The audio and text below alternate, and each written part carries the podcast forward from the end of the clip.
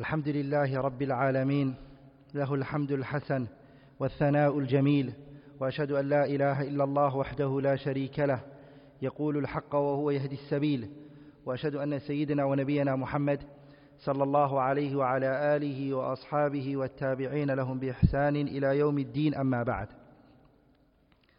inshallah ta'ala today we're going to start the essential course with the subject Aqidah.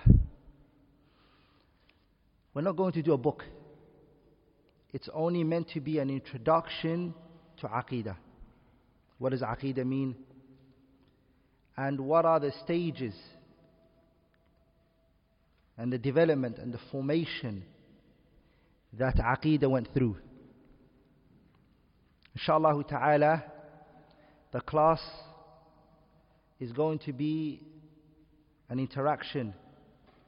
So, at any time, if you feel that you haven't understood a point that I've said, you're more than happy, you're more than welcome, inshallah ta'ala, to ask, inshallah ta'ala. I'll be standing up a lot of the time, writing on the board every point that I say, I will write, inshallah. But I first write in Arabic, and then I'll write in English. Reason is because if I do define or translate a word, and somebody here, inshallah ta'ala, has a better translation, we can benefit from one another, inshallah. The class is going to be on these two points, inshallah, today. We're going to take ta'arif al-aqidah. What does aqidah mean? What's the definition of aqidah? And the second, inshallah ta'ala, is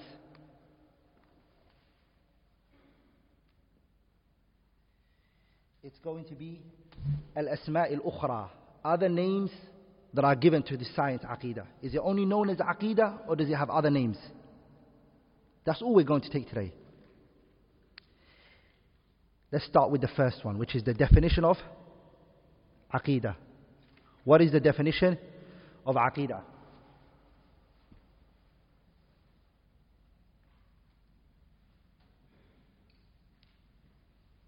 Now, I want you to all understand something very important. Anything that you define, whatever it may be, there's always a linguistic definition and there's a technical definition. Remember this. Every single thing that is defined, there is always a linguistic definition and there is a what? A technical definition. For example, what's the linguistic definition of salah? Does anyone here know? Salah. Linguistically, not in the, in the religion. To connect. Huh? To connect. To connect. Dua. The Arabs used to use this word salah before the Prophet ﷺ came, before Islam came, they used to use this word salah. It had a meaning for them. The word salah meant to the Arabs supplication. It meant dua. That's the linguistic usage of the word. But when Islam came, it added things on to the definition. So it is dua, but it's not only dua. There is standing, there's ruku', there's sujood. The du'as are done at a particular place. Are we all together? So this is vital to understand. Everything has a linguistic meaning and a technical meaning. So first of what we're going to do, inshallah ta'ala, is we're going to take the definition of aqidah in the language. According to the Arabic language, what does the word aqidah mean? Linguistically, according to the Arabs, what do they use as the word aqidah? After following up the word aqidah, I have come to the conclusion that aqidah does not leave four definitions. There's only four usages that the Arabs used it in. Remember this, okay? So there are four usages of the word aqidah in the Arabic language. We're going to go through one after the other. And it's in the notes that were given to you.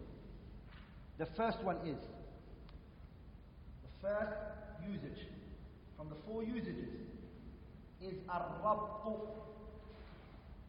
Okay, alif lam, ra, ba, and ta. Ar-rabtu. What does ar-rabtu mean?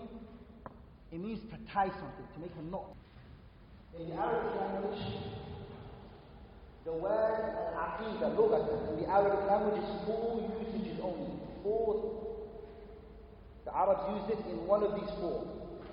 The first one is ar-rabtu. It's to tie something, tying something. Take a rope and you tie with another rope, the Arabs say, that aqd. It's the same word, aqidah. Are we all together?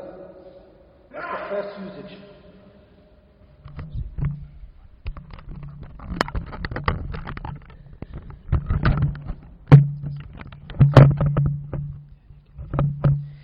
That's the first usage. What's the first usage?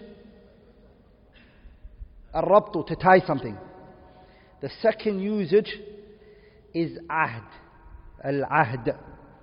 What does that mean? A covenant. Allah used it in the Quran. يا أيها الذين آمنوا أوفوا أوفوا بالعقود عقود عقود in that ayah comes from the word aqidah. Oh, those of you who believe, fulfill the covenants that you made. so the second usage for the word aqidah in the Arabic language is what?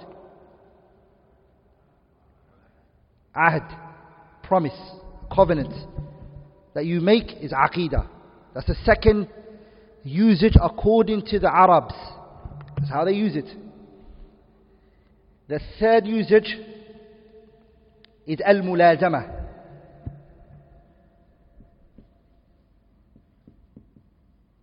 Is to be consistent with something. To be consistent in something and continuous in something and to not stop it. The Arabs they use the word aqd as mulazama, continuation, consistency. That's the third usage that they use. The fourth one is at tawqid, emphasis. Fourth one is a tawqid, emphasis. And that's the one that's used. That's the one that is used when it comes to marriage. Act. We've just done an act in this transaction, or this act in marriage. It's tawqid, emphasis that you're going to fulfill your side of the promise. So, according to the Arabs, aqidah means these four al-rabtu, al-ahdu, al-mulazama, and al-tawqid.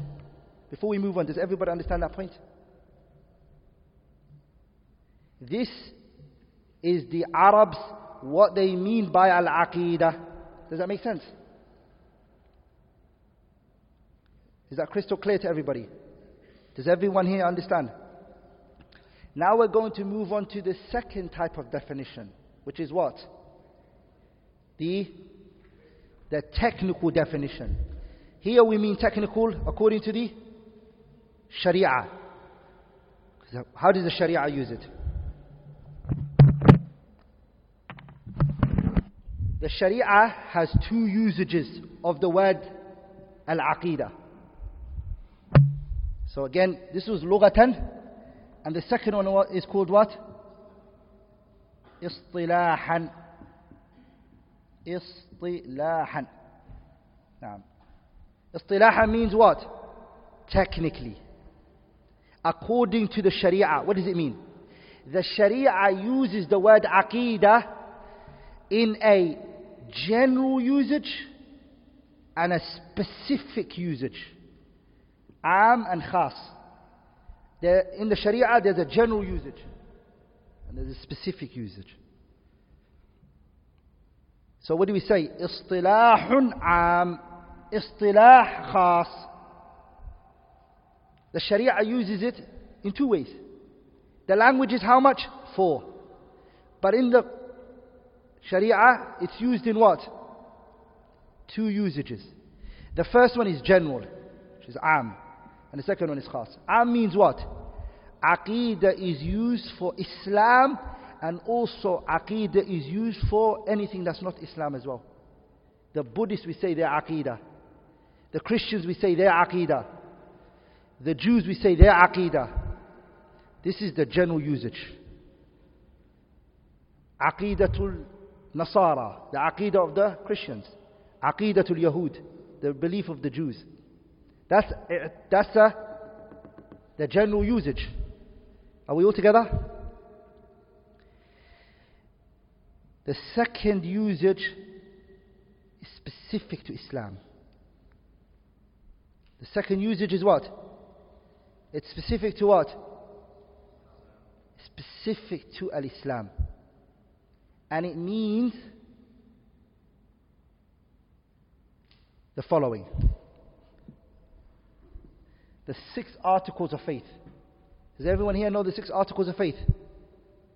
The second usage is specific to Islam. And it means the six articles of faith. أن تؤمن بالله وملائكته وكتبه ورسله واليوم الآخر وتؤمن بالقدر خيره وشر. Everyone knows here that, right? The six articles of faith.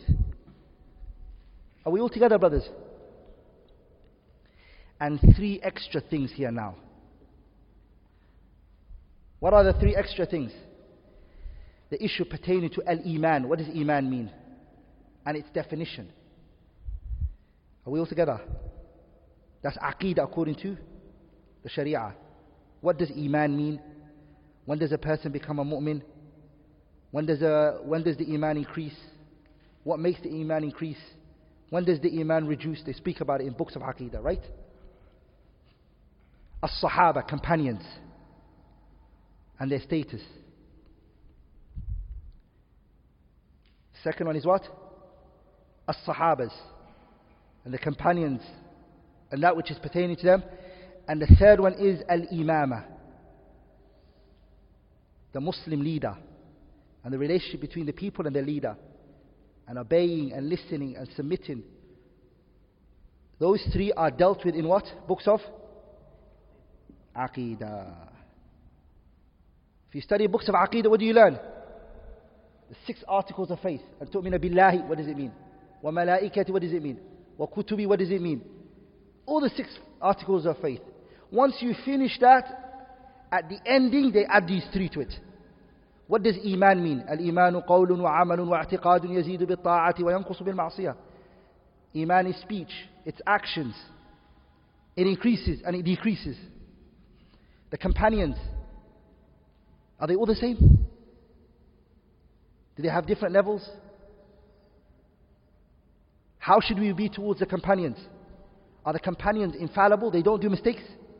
Or do they do mistakes?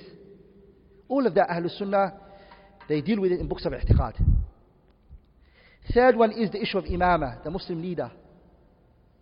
How should, should the people be towards him? What are the responsibilities that the people have towards him, and etc.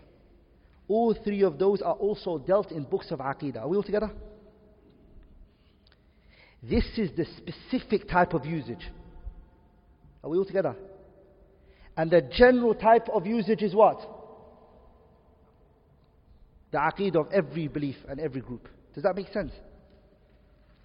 What we've now done, walillah alhamdu wal minna, is we've what? We've defined we fulfilled the first part of today's class, which is what? To define. It's to define Aqidah. Before we move on to the next one, which is going to be the longest one, has everybody understood? Can I, okay, repeat it. Now. So let me say this again. Aqidah is two, its definition is linguistically and what? That's not just for Aqidah, brothers. It's not specific to Aqidah only, it's anything. Everything in the Sharia that's used, any term in the Sharia that you use, there's a technical and there's also a linguistic definition for it. Are we all together? You have to know both. What's the linguistic usage? And also what's the technical usage?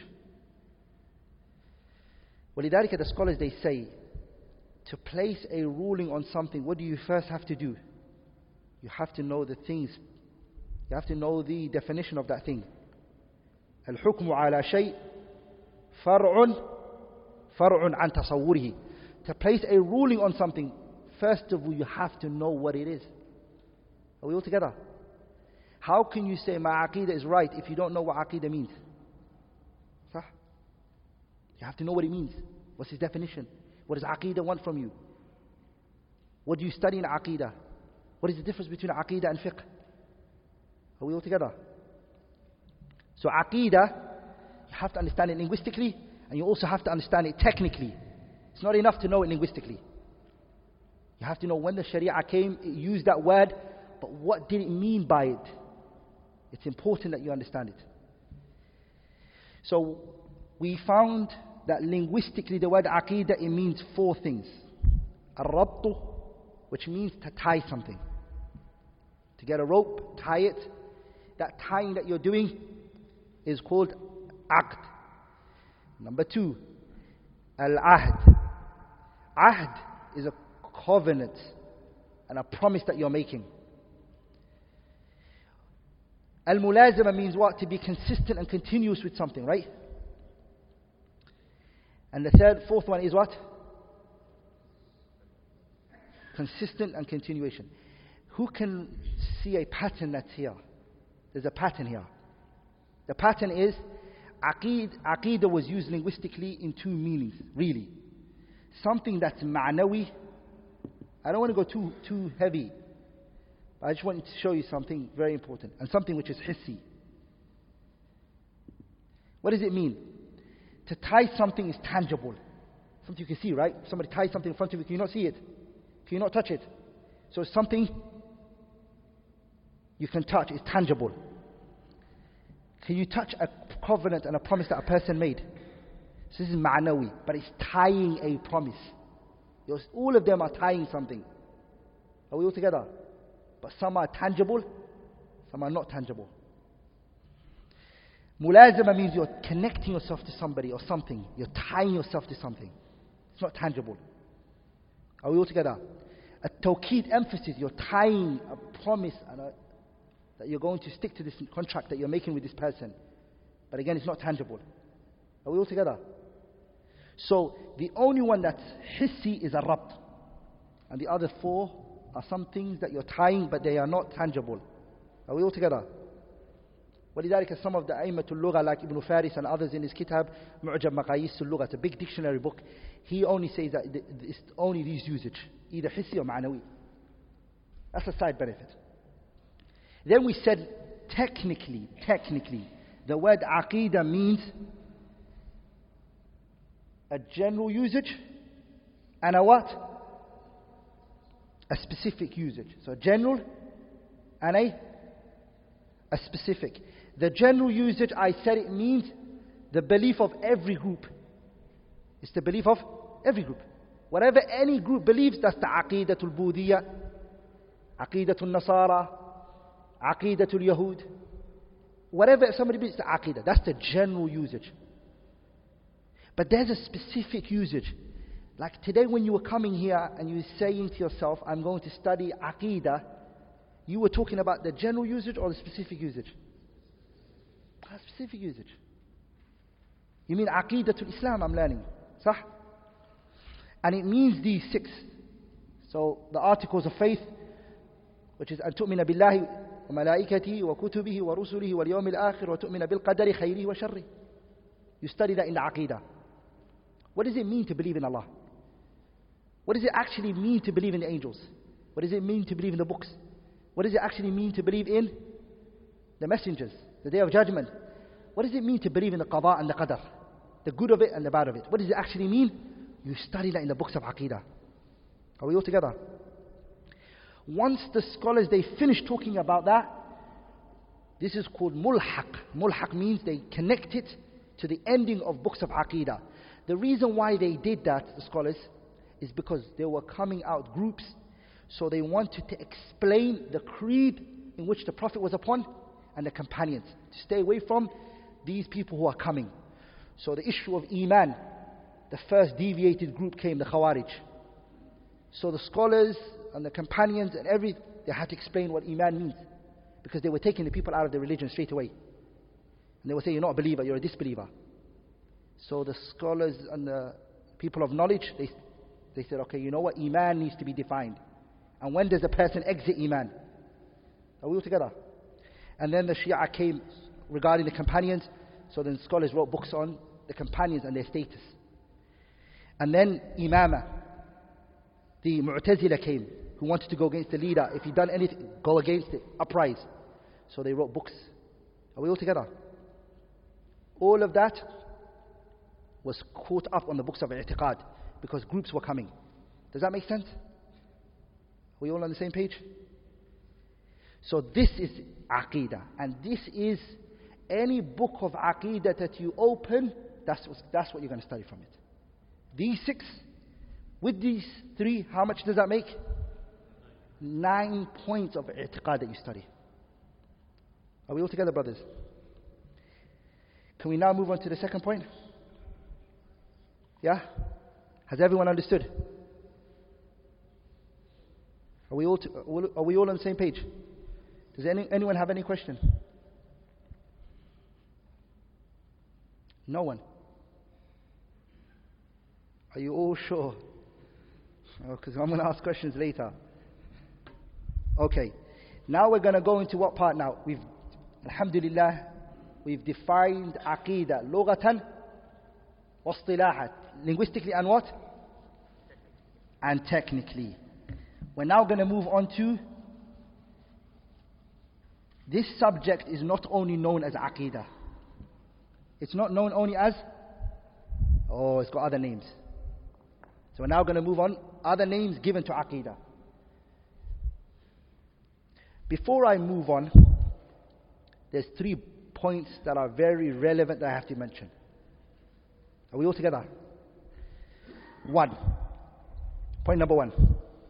This is important points. So you just write this as what? Three important points. Number one. Aqidah as to mean those six points that we mentioned here and those nine is not used in the Quran, nor is it used in the Sunnah. The Quran and the Sunnah use the word aqidah linguistically only. Only those four, four, four that we said. Are we all together? So the word aqidah in the Quran and in the Sunnah, it didn't use it as the six articles of faith and the nine and the other three that we mentioned, the nine that we just mentioned, the nine that I mentioned here. Do you remember? The Quran didn't use it like that. Nor did the Sunnah. The Quran only used the linguistic meaning. Are we all together? Either al-rabtu, which was the first one that we mentioned, or al-ahdu, or tawqid or mulazama. So you won't find aqidah, that term in the Quran, nor would you find that term in the Sunnah in that way. That's point number one. I'm coming to a point, inshallah, I want you to understand. Point number two. The Sahabas and the Tabi'een and the Tabi'ut Tabi'een did not use that term, aqidah, like that. So the Sahabas didn't, the Tabi'een didn't, and the Tabi'ut Tabi'een didn't. So that's the second point. The third point is who was the first to use it? Yeah? The first person to use it was the noble Imam Abu Hatim al-Razi rahimahullah. Imam Abu Hatim al-Razi who died the year 320 something. He was the first person to coin this term aqidah as to mean the belief and the core articles of faith for the believer. And then after him came great Imams like Abu Qasim Hibatullah al-Lalaka'i, Al-Imam Abu Qasim al-Taymiyu in his Kitab al-Hujjah fi Bayan al-Mahajjah, and also Al-Imam al-Bayhaqi. You have all of that written on your notes. It's all written for you. They came, and what did, they, what did they do? They used that term. And ever since after that, the term aqidah was used in that way. Does everybody understand this? The Quran like he uses another term and the Sunnah uses another term which is the term al-Iman. The Quran and the Sunnah uses what term? Al-Iman. Now, I want you to understand the point.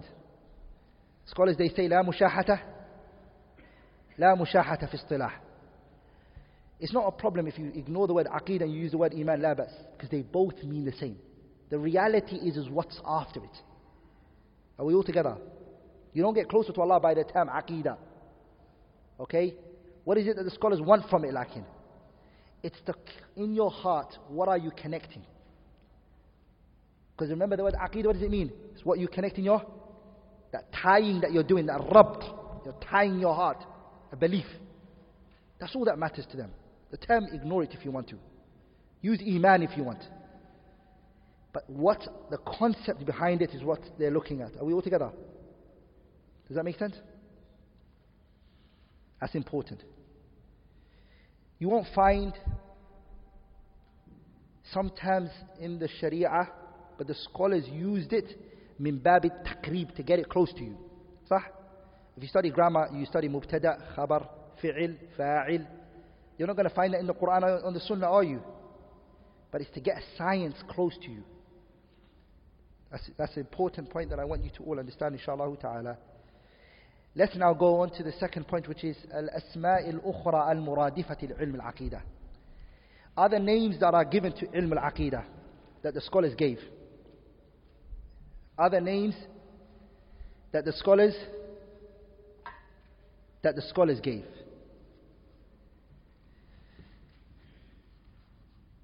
The first one is at-tawheed. The first one is what? It's at tawheed. What does tawheed actually mean? It comes from the verbal noun. The verbal noun in Arabic, which is wahada. Wahada. Yuwahidu. Comes from that word. Wahada. Yuwahidu. Tawheedan comes from that verbal noun of wahada, yuwahidu tawheedan. Does that make sense? That's the root word that it comes from. What does it mean? To make Allah one. That's what it means. Linguistic. It means, sorry, linguistically, what does it mean? It means one. To make something one. That's what it means in the Arabic language. For example, sorry, before I go, Tawheed stands on two pillars. What does it stand on? Two pill pillars. Without these two pillars, this is not called Tawheed. If one of those pillars are missing, this is not called a Tawheed. What is it? Isbat and Nafi. What does Isbat and Nafi mean? It means negation and affirmation. Negation and what? ما دخل إلا زيد. No one entered except Zaid. Oh, uh, sorry. This is yeah, back. This is negation and this is affirmation. Okay. I was just testing you guys. Isbat is what? Isbat is affirmation. And nafi is negation, to negate something. These are the two pillars that it stands on. In other words, what we're saying in Tawheed is what? Ibadah, worship, it's for nobody. That's the negation. Hey, except Allah, affirmation. You see that? So you can't just say, worship is for Allah. That's just affirmation. Worship is for Allah is not Tawheed. You haven't still come with Tawheed. What do you have to say? Worship is not for anyone except Allah. You have to negate it from everything else and then affirm it for who? For Allah. Does that make sense? Those are the two pillars it stands on. Nafyun wa ithbat. Ithbat means affirmation and nafy means negation. Now the question here is, what is it that we single Allah with? Can we single Him? That's no doubt. We negate everything else and we specify something for Him. But what is it that we negate from other things and we only specify for Him? What is it that we give to Him alone? Huh, yeah? Huh? Worship, hey? Is that it? Lordship, hey? Is that it? Three things the scholars they say. When we're affirming something for Allah, alone, Him alone, no one else, they say it's three things. Number one is what? You are singling Allah in the actions that Allah does. Allah has actions. He does things. He creates. He provides. He sustains. Those actions that He does, Allah Azza wa Jal, what do we do? We single Him in it. We don't give it to anyone. Allah is the only creator. Allah is the only sustainer. Allah is the only provider. We're singling Allah in what? Uh, not worship. Lordship. Where I want to make it easy because some people don't even understand the term lordship or rububiyyah. They don't understand it. It's singling Allah in the actions Allah does. Does that make sense? That's the first one. Which in simple terms is called rububiyyah. Rububiyyah means Allah's actions. What does rububiyyah mean? The actions Allah does subhanahu wa ta'ala. We single Him in it. We don't give the actions to anyone. That's rububiyyah. The second one is what? Al-uluhiyyah. What's uluhiyyah? The actions that you do. You, cre- you makhluk, you the created one. You're singling Allah in your actions. Which is when you pray, who do you pray for? Only Him. When you fast, who do you fast for? Only Him. When you slaughter, who do you slaughter for? Only Him. You single Allah in what? In your actions. What you do. You don't associate partners with Him in that. That's the what? That's the second. What's the third? Allah has names and He has attributes. You don't give anyone those names that He has. Ar-Rahman is His name. The characteristics that's in it is what? Ar-Rahmah, mercy. There's no one who's merciful like Allah. Are we all together? And the third one is Allah's names and attributes. These are the three that you do tawheed in. One more time. In the actions that Allah does, His rububiyyah, you single Him in it. If somebody asks you, who creates? Allah alone creates. Who sustains? Allah alone sustains. Who provides? Allah alone provides. Who governs and controls the universe? Allah alone does. Sah? That's singling Allah in what? In the actions that He does, subhanahu wa ta'ala. The second part is what? The actions that you come with. If you've now affirmed Allah is the only one who created you, Allah is the only one who provides for you, Allah is the one who sustains you, now worship Him alone then. Are we all together? Am I making sense here? Worship Him alone. ولذلك this is where kuffar of Quraysh and Nabiullah Muhammad this is where everything went separate. Kuffar of Quraysh singled Allah in the actions Allah does. They did that. They said, Allah is the creator. Allah, yeah, He's the sustainer. Allah is the only provider. But when they were told, okay, worship Him alone, they'll say, no. No, no, no, we're not, we're not, we're not. Are we all together, brothers? So they didn't come with uluhiyah. That's what they didn't come with. Sahih? Are you all together, brothers?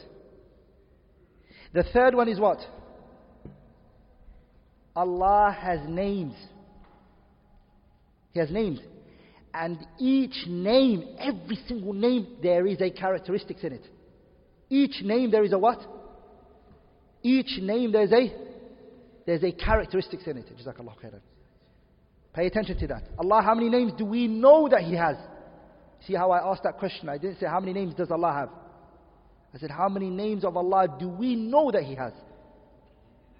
99 is what we know. Those are not only His names. He's got more than that. But these are the 99 that we know. Each of those 99 are not just names. What are they? Characteristics are in it. Ar-Rahman has a characteristics in it. What's the characteristics in it?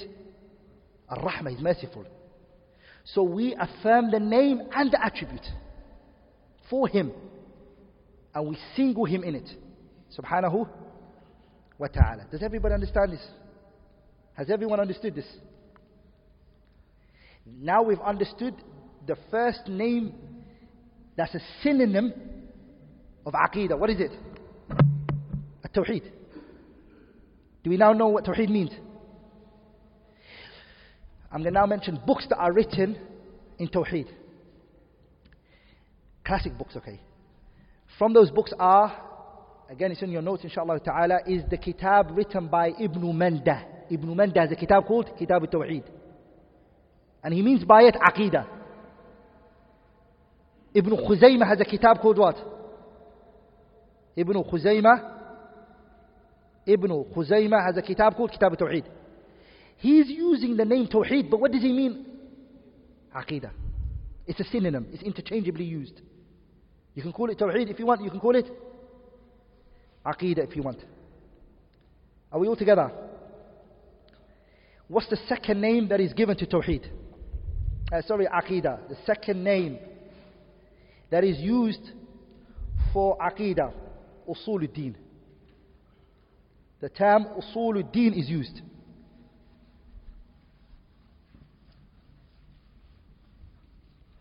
So the second name is what? Usul.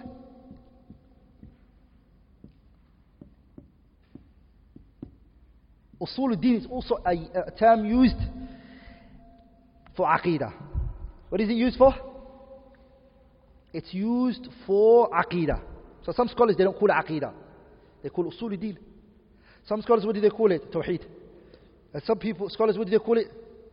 So if you hear Aqidah, Tawheed, and Usuluddin, they are interchangeably used. What are they? They're all used. If you say I'm now studying Tawheed, no problem. If you say I'm studying Aqidah, no problem. If you say I'm studying Usuluddin, no problem. It means the same. Usuluddin is compounded of two words. One, which is usul, and the second is what? Deen. Usul is ma yubna alayhi ghayru. It's a foundation whatever is built upon it. So usul means foundation. Ad-deen, what does it mean? Huh? Deen means?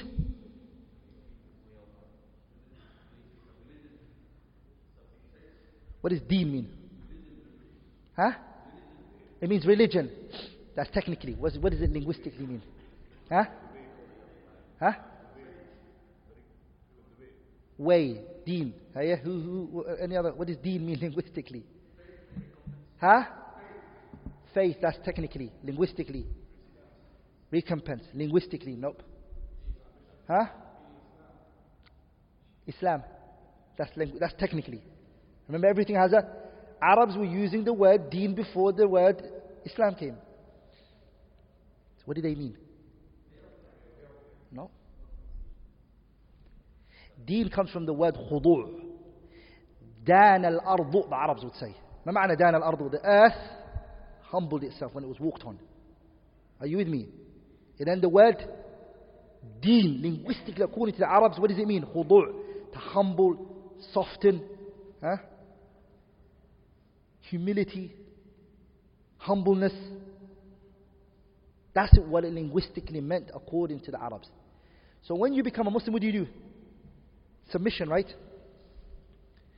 That's what it means. Does that make sense? Again, brothers, I really ask of you all every term that you see, look for the linguistic and the technical meaning. It's important. صح? Give time. What does it mean linguistically? What were the Arabs saying before this? And now that the Sharia came, what did it call it? Are we all together? You'll start to learn a lot.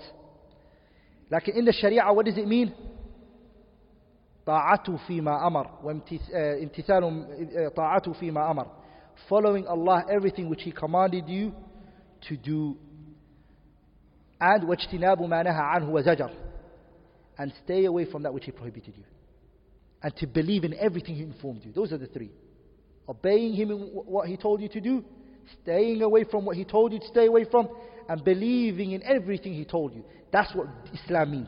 I mean, that's what deen means to us. That's a side point. So again, the word usuluddin is the second thing that's used for aqidah. We mentioned tawheed, we're now mentioning what? Usul al-Din is compounded of what? Two words. The first one is what? Usul. The singular is what? Asal. Usul is plural, asal is singular. What does asal mean? Foundation. What does deen mean? Three things. Just told you right now. What does deen mean? Three things. Following everything Allah commanded you to do. Allah told you to do this. Okay. The second one is stay away from everything Allah told you to stay away from. The third one is believing in everything Allah told you. Allah told you about day of judgment, you haven't seen it yet, believe it. Allah told you about angels, you haven't seen it, believe it. Allah told you what has already happened about Musa and Fir'aun existed, believe it. That's what deen means. You come with those three. Are you with me? Does that make sense? Now we're going to move on. To, who was the first to use the word usuluddin? And say it's called aqidah means usuluddin. They say the first to use it was Imam al-Shafi'i, rahimahullah. They say Imam al-Shafi'i was the first. Rahimahullah ta'ala.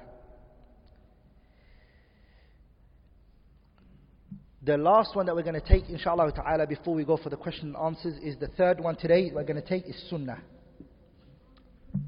What are we going to say? The third one is sunnah. Sunnah is used as aqidah. Before I move on sunnah, I forgot to mention books that are written in usul al-din uh, with that title. Al-Ibana, written by Abu Hassan al-Ash'ari, and also Al-Ibana, al-Sughra, written by who? Ibn Battah al-Akburi. It's in your notes, right? Is all of this not on your notes? Huh?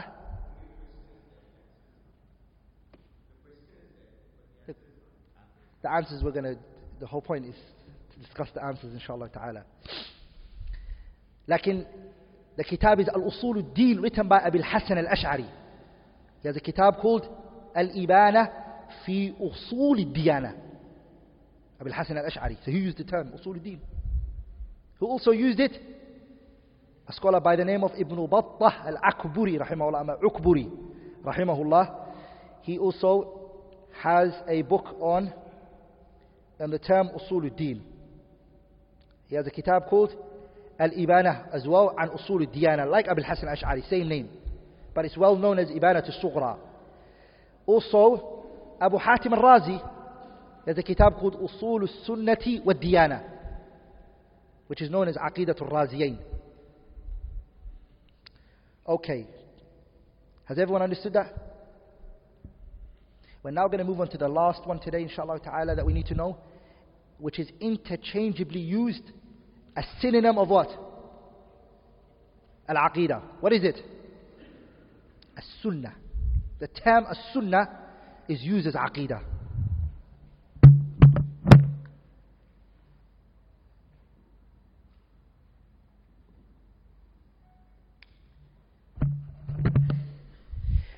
Again, mashallah mabarik. Who knows what sunnah means linguistically? Hayya? Fadala. Hmm. It means way, good. Any other person know any other word? Path. That's correct. Tariq, path, now. Huh? A tradition. MashaAllah, barik. We have two here. Huh? Guidance. The Arabs, when they use the word sunnah fil lugha in the language, three usage. Sunnah means linguistically, according to the Arabs, before Islam came, three meanings. The first one is at-tariqatul masluka, the path that's taken. At-tariqatul masluka, the take, the path that you take, or a path is called sunnah. A sunnah is called a path. That's one. We've heard it. Allah Mabarik. The second one is a seerah. A person's biography is their sunnah. Sunnah is seerah, biography. Are we all together? Seerah, biography, linguistically is sunnah. Third one is, as our brother mentioned over there, العادة التي لا تتخلف If something happens and it never changes, and this is what's always happening, this is a sunnah. As Allah said in the Quran, sunnat Allah. this is the sunnah of Allah, He doesn't change it. It's the way that Allah does things, subhanahu wa ta'ala. When He talks about how He destroys nations when they disobey Him.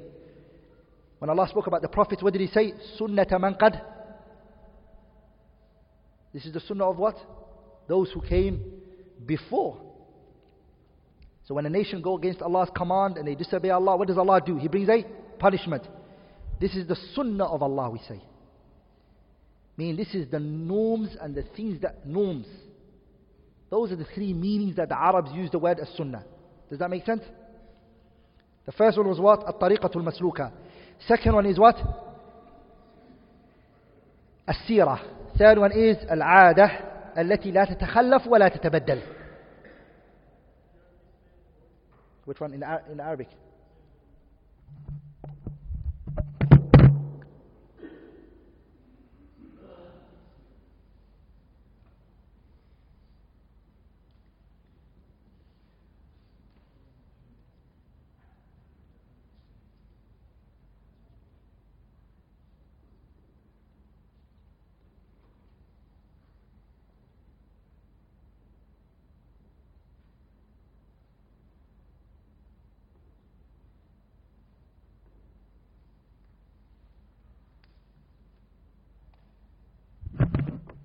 So now we've learnt the word sunnah linguistically. What does it mean technically?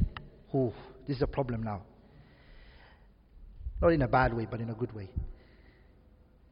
Sunnah is used technically by different scholars of different fields. Are we all together? The scholars in the religion are different fields, right? Different fields. Like the scholars who deal with fiqh. When they use the word sunnah, they mean what? The opposite of wajib. Meaning, you don't really have to do it. As a lot of us know it as. You don't really have to do it. So if somebody comes up to you and says, Akhi, this is sunnah. Oh, Allah barik. So I don't have to do it. That one is according to only one group of scholars who mean that. Who is it? Huh? The fuqaha. The jurists, when they say sunnah, and you're reading a fiqh book, and brothers, this is very important. Based on learning the definition of words, when you open a particular science, you know what these people mean it. Are we together? It's one word. Sunnah means different in different sciences. So when you're reading fiqh, what do you need to do? Understand that fiqh means something to these people. But you're reading an aqidah book and the word sunnah is mentioned. Are you going to say it's the opposite of wajib? No. It's not the opposite of wajib. Are we all together? So it's important that you learn definition of words. ولذلك one of the, the biggest reasons by why people become corrupt is because of not defining a term correctly. And we're living at a time when terms need to be defined first before a discussion is opened. What's the definition of that word according to you? Are we all together? So sunnah linguistically means something, and then istilah and technically, each scholar of different sciences, they define it differently. The scholars who deal with fiqh, halal and haram, they use the word sunnah as to be the opposite of what? Wajib. The opposite of obligation. Meaning, they say that sunnah means if you do it, you get rewarded, and if you leave it, you will not get punished. Does that make sense? That's according to the fuqaha. Like according to the scholars of i'tiqad and the scholars of aqidah, the story is different. They mean the opposite of bid'ah. The opposite of what? Innovation. They mean the opposite of what? Innovation. So when a books of aqidah, when you read, this is a sunnah, they mean this is the way the Prophet did it, and anything other than this is an innovation. Not that you can do it, no, you can't. Are we all together? So, again, fuqaha, sunnah is the opposite of what? Wajib. Scholars of aqidah, the sunnah is the opposite of what? Bid'ah. Another, another group of scholars, they're called the usuliyin, those who deal with a subject called usul al-fiqh. What are they called? Usuliyin. They deal with a topic called usul al-fiqh. When they say sunnah, they mean mazdar al-talaqi. Where do you take your religion from? As in the Quran and sunnah and ijma' and qiyas al-sahih. They mean mazdar al-talaqi, where you take your religion from. Usuliyin use the word sunnah in that context. Where you take your religion from. Does that make sense? Scholars of fiqh, they refer to it as anything that's opposite to wajib. And the scholars of aqidah, sunnah is the opposite of what? Bid'ah. Does that make sense? ولذلك when the Prophet صلى الله عليه وسلم said عليكم بسنتي upon you is my sunnah. What does he mean here? Does he mean the only voluntary things that we need to do? The Prophet used the word sunnah. What did he say? Alaykum? Alaykum bisunnati. No, he means my speech, my actions are upon you. My way of life, the way I was, is upon you. Are we all together? And what I believed, you have to believe. Does that make sense? We've now, inshallah ta'ala, tackled these points. Now, inshallah ta'ala, I'm going to take questions from you all. Fadal, what's the question? Usuliyin is the Mazdar talaqi. Mazdar talaqi means what? The source in which you take your religion from. Where do we take our religion from when we're only?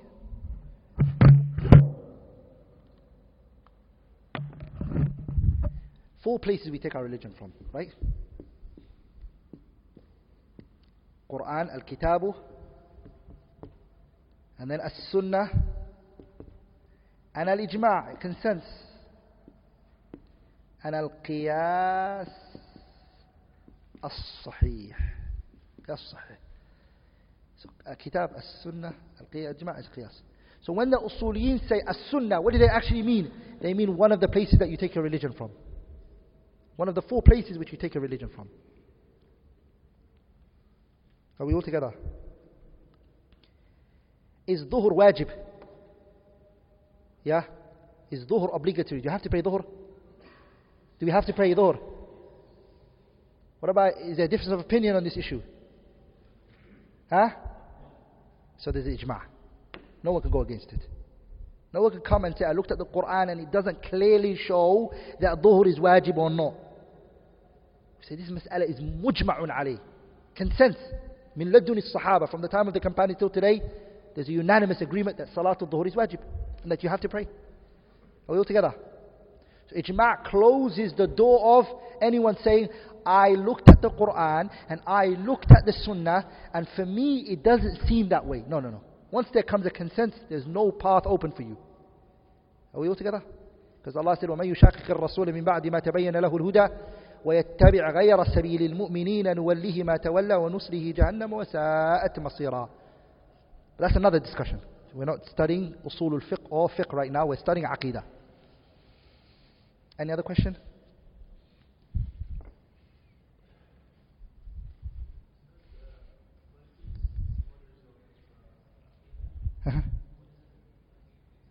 Aqidah. So what did we say Aqidah? What does it actually mean? It means to connect and believe in your heart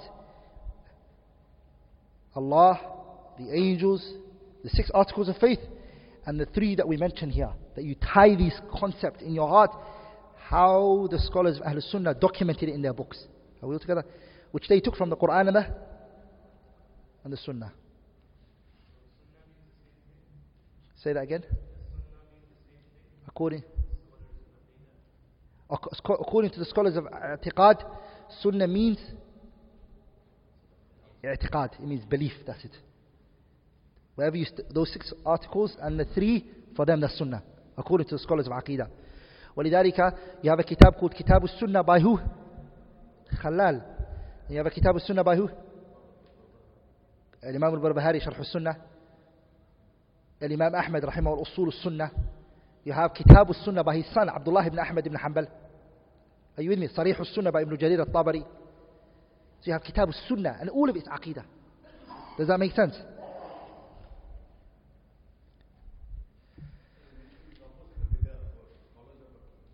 Yeah. It's opposite to bid'ah. So if they say this is sunnah, they mean if you don't, if you do opposite to this, you're falling into innovation. Are we all together? In other words, when the Prophet ﷺ said to the companions, سَتَفْتَرِقُ أُمَّتِي عَلَى ثَلَاثٍ وَسَبْعِينَ فِرْقَةٍ My ummah will be divided into 73 sects, 73 groups. كلها في النار All of the groups are in the hellfire إلا واحدة except except one. The companions they said قال من هي يا رسول الله Who's this one group that's going to be saved? The statements that came the Prophet, from the Prophet ﷺ, one narration says that he said Al-Jama'ah, the group. What did he say? The group. The scholars they ask, who were the group that day? Him and his companions. Another riwayah explains that. What did he say? من كان على مثل ما أنا عليه اليوم وأصحابي. Anyone who's upon that which I and my companions are upon. So what I'm upon means my sunnah and the sunnah of my rightly guided khulafa and companions. So if you want to be saved, you don't have to be from a particular country, from a particular background. You don't have to look in a particular way. All that is needed from you is to be upon the way that the Prophet was upon and the companions were upon. You don't have to sign a contract somewhere. You don't have to be part of a particular group and have a particular name or dress in a particular way. None of that. All that is needed from you is to be upon the way that the Prophet was and his what? And his companions. And then the scholars, when they aqidah, they mean that sunnah. That way is the sunnah. And anything other than that is innovation. Does that make sense? Has everyone understood that point? then when ulama al-aqidah say sunnah, they mean the Prophet's way and his companions' way, that's sunnah. Anything other than that, what is it? Innovation. Anything other than that is newly invented matters. Sahih?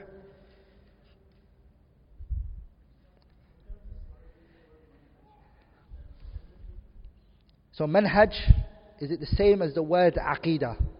Or they interchangeably used? Huh? Ah, manhaj. The aqidah, are they both the same? Scholars they say that i'tiqad, aqidah and manhaj are synonyms that can be used interchangeably. But it's also a difference as well. The difference is aqidah is the theoretical side and manhaj is the practicality now. The applying of what you learn.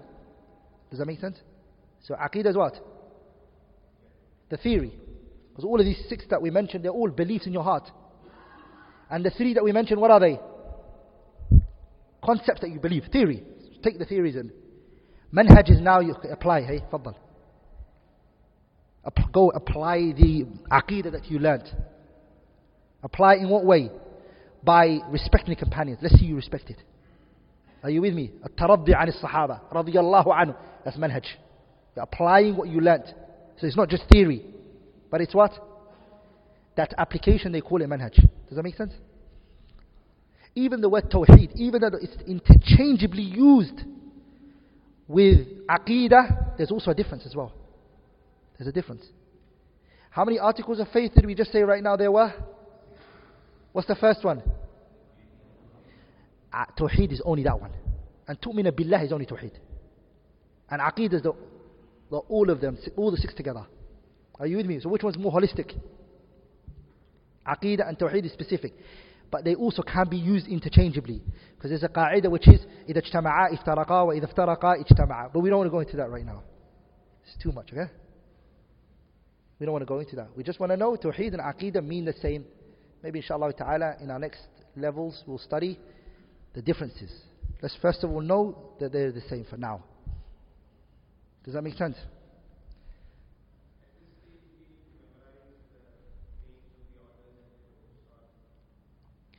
It'll be beneficial for you because knowing the books, even if you don't memorize it, to note it down will help you in the future. If you want to look into this issue more, you will always know where to go to.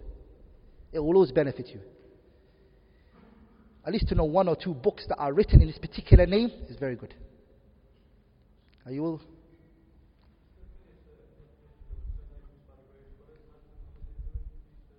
Ha, how did the muhaddithun, I that slipped my mind, barakallah fiqh. The muhaddithun, they define it as ما أضيف إلى النبي صلى الله عليه وسلم من قول أو فعل أو تقرير أو صفة خلقية أو خلقية.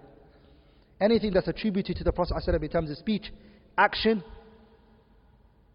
ما أضيف إلى النبي من قول speech ما أضيف إلى النبي من قول أو فعل action أو صفة or characteristics whether those characteristics are two types the way Allah created him the way that the Prophet used to walk according to the muhaddithin as sunnah the way he used to eat the way that when he would speak to somebody he would turn his whole body and the Prophet never never talk to somebody from the corner of his head some people when they talk to you they look at you and say okay if Nabi Muhammad was talking to somebody he would move fully and look at the person and then he would talk to them. According to scholars of hadith, this is a sunnah. Are we all together? If the Prophet was fascinated with something, قَلَّبَ كَفَّيْهِ He would always he would turn his hands around like this. This is a sunnah according to the who? Scholars of hadith. Are we all together? Also his manners and how he carried himself. According to scholars of hadith, what is this? It's a sunnah. So you see, each subject, each people, they define something different.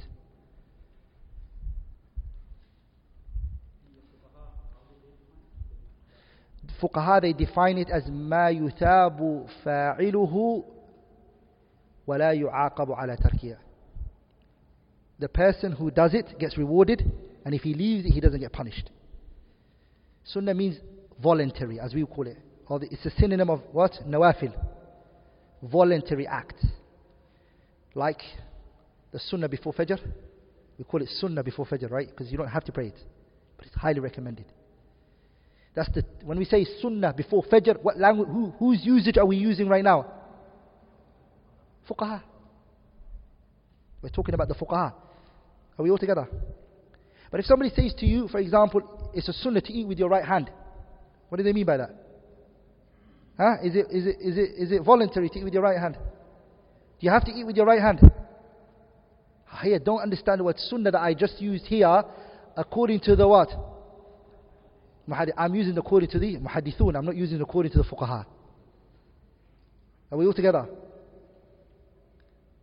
Pay attention to that. Well, some people they hear it and they say sunnah. Oh, Allah barik, I don't have to do it.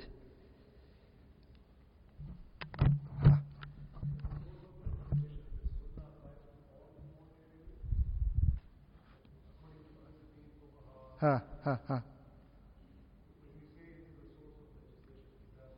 Ha.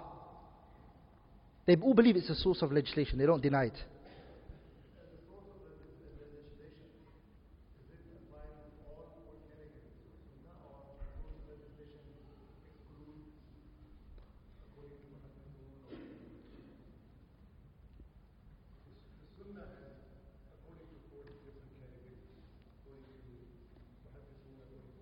What's the four categories? Of the Sunnah. The Hadithun, the Usuliyin, the Fuqaha, and the scholars of Aqidah. Uh-huh. Uh, it's for all of them. Or all of them, yes. Uh, all of them, yes. All see as a source of evidence, sahih. But the scholars of Aqidah will not be talking about Sunnah as a source of legislation. They already, that's not their discussion now. You want to talk about whether it's a source of legislation, you talk about that in usul fiqh. You get it? Scholars of Aqidah, you've already accepted it as a source of legislation. Hmm. Assalam. When we're sitting together, it's not from the sunnah to say salam alaikum. Because we're all here together. We were together. We was, salam is for when somebody comes in and somebody leaves or it's the first time I'm seeing somebody, or an object gets between me and you while we're walking, then to see me again, you say Salaam alaikum. But in a gathering, we're all together. If you come in, you say Salaam alaikum. But if you're sitting somewhere, it's not from the Sunnah to say Salaam alaikum. Sunnah meaning here, it's a, it's a what? No, it's a bid'ah. It's an innovation to do it.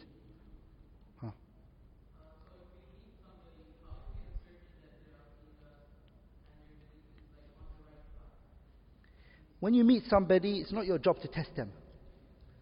You don't test people when you meet them.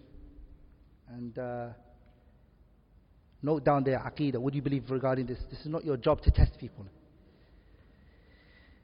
The asal for the Muslim, the person, is that they're free from criticism. The asal is salama. صحيح البراءة الأصلية You judge the person بما ظهر لنا that which he brings out to you. Are we all together?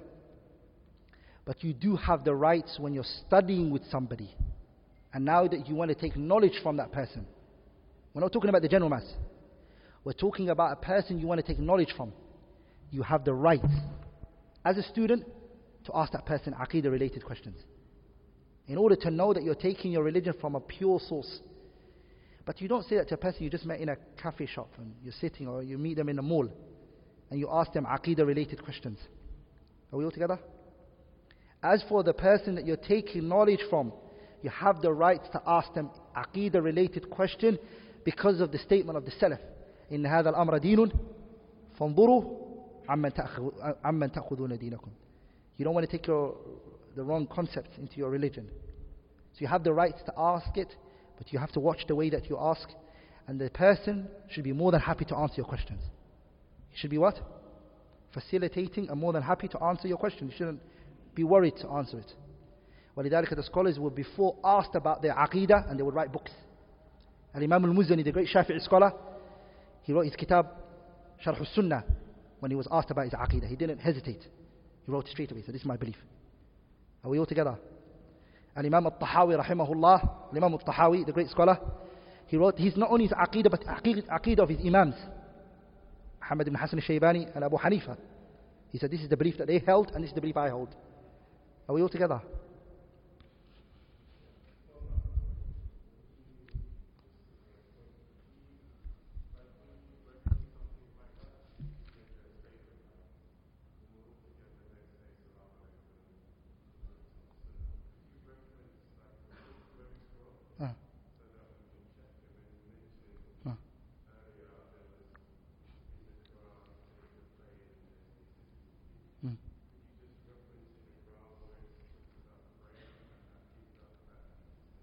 Okay.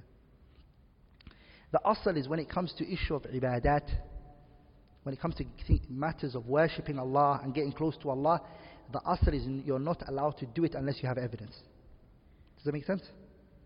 If it's an act of worship, you're not allowed to do it unless you have what? Evidence. That's the default position. Because why? Ibadah is based on two things. Something Allah loves and is what? pleased with. Why are you doing this? Because Allah loves it and Allah is pleased with it. How do you know Allah loves this and how, how do you know Allah is pleased with this? If you don't have an evidence for it. Only Allah can tell you, I love this and I'm pleased with this. Sah? So when it comes to matters of ibadah, what do you need? Evidence. Are we all together? What do you need? Evidence. So when you do something, say, my evidence is this. Allah said this and the messenger said this. Does that make sense? So the person who does an act of worship, he needs to provide the evidence. The opposite is when it comes to worldly issues. The worldly issues, the default position is that you can't do it unless proven otherwise. If me and you are walking in the middle of the desert and we see an animal that we've never seen, it's got five eyes. First time we've ever seen it. The default position is that we can eat it. Unless you bring an evidence that I can't eat it. Does that make sense? Huh? This is called istishab, biqa' ma kana ala ma, kana. When it comes to business, what's the asal? Business trading. What's the, the asal is permissible. A business trading, the asal is that it's permissible and you can do this kind of trading and the person who says to you, it's haram, you can't buy this or you can't sell this, they have to bring the evidence. They shouldn't send you the evidence and send you homework. No, you say to them, you've now said it's haram, bring the evidence. Lakin ibadat, the acts of worship is the opposite. You're not allowed to do it unless you bring in evidence. Does that make sense?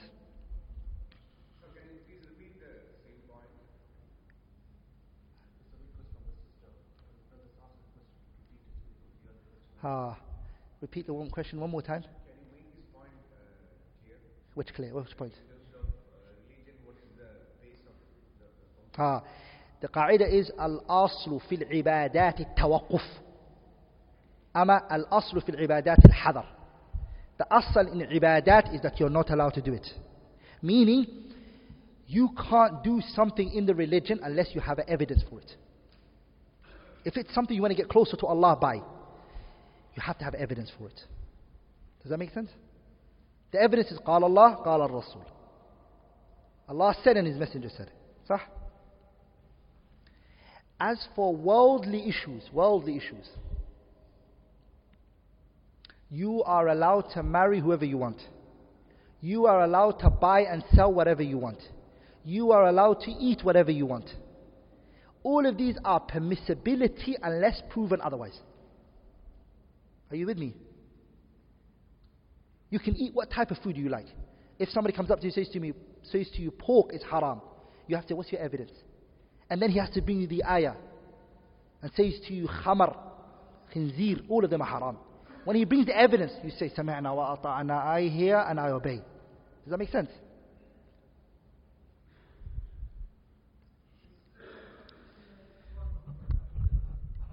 So sunnah here means aqidah.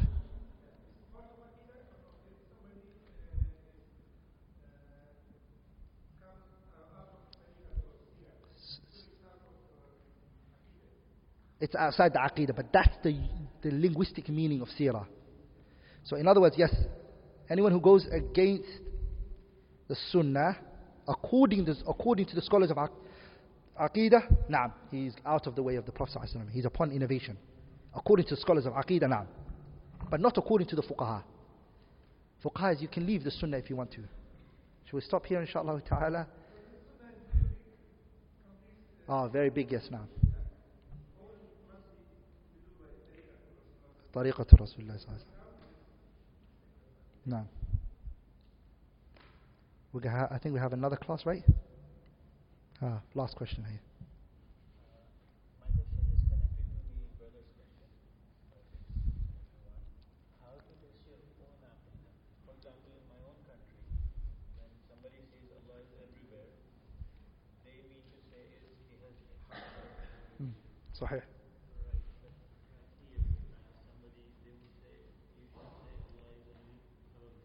Mm-hmm. Mm-hmm. Mm-hmm.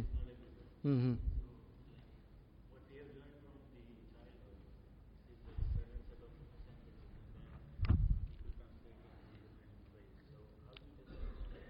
These kind of issues, inshallah ta'ala, as you can all see, we're now starting a madkhal, an introduction, right? Our plan is to do an overview.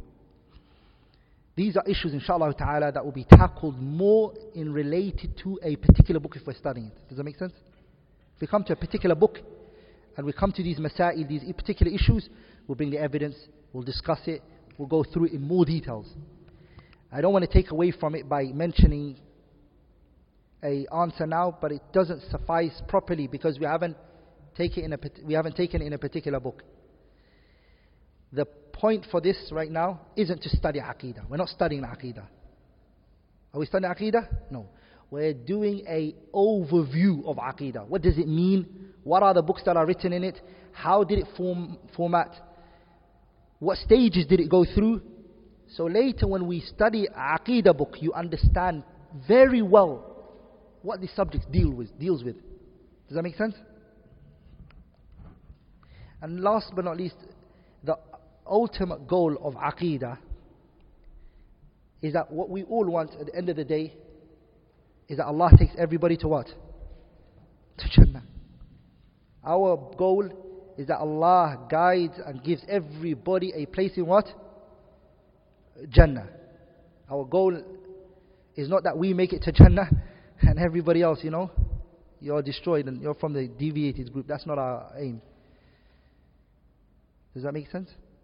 So when you learn these aqidah points, your biggest effort and your goal is to take the best approach in making sure that you install, these, install this information in the best of way.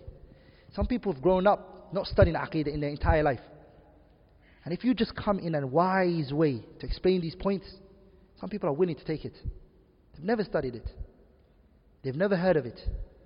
And if you come and you explain it calmly and collectively, and you bring these points with the evidence, inshallah ta'ala, which you'll see, they're more than happy to take it. They're what? They're more than happy to take it.